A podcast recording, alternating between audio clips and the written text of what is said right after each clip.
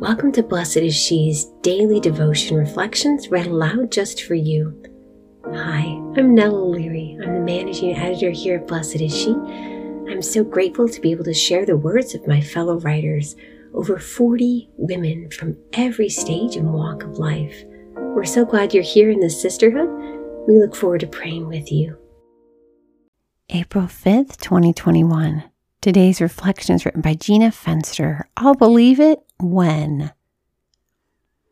It's not real until the moving truck pulls away from the empty house, I joke with other military wives. I've experienced the agony of plans and lives turned upside down because of deployments, unexpected job changes, and family crises taking hold of what should have been. I've stopped planning and believing things will go a certain way, and I've become the woman who scoffs, I'll believe it when I see it.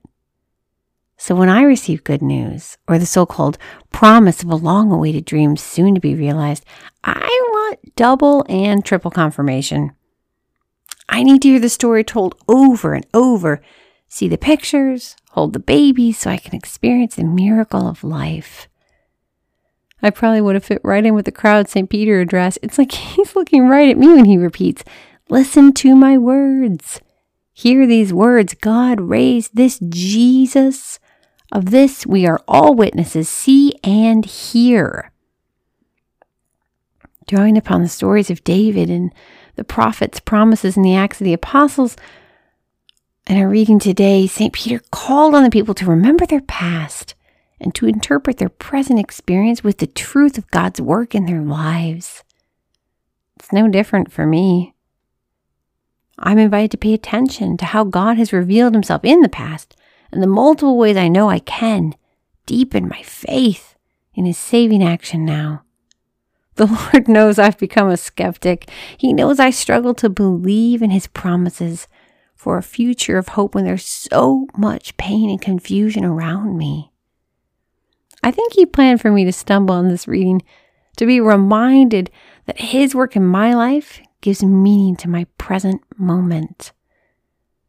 Turn to the Lord and ask Him to open your eyes and ears to His promises again today. Let Him remind you of His works in your life when doubt creeps in.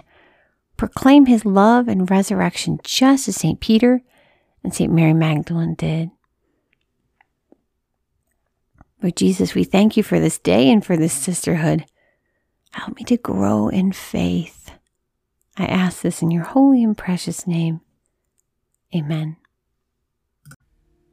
Thank you for listening. You can subscribe to receive our devotions via email at blessedshe.net slash subscribe.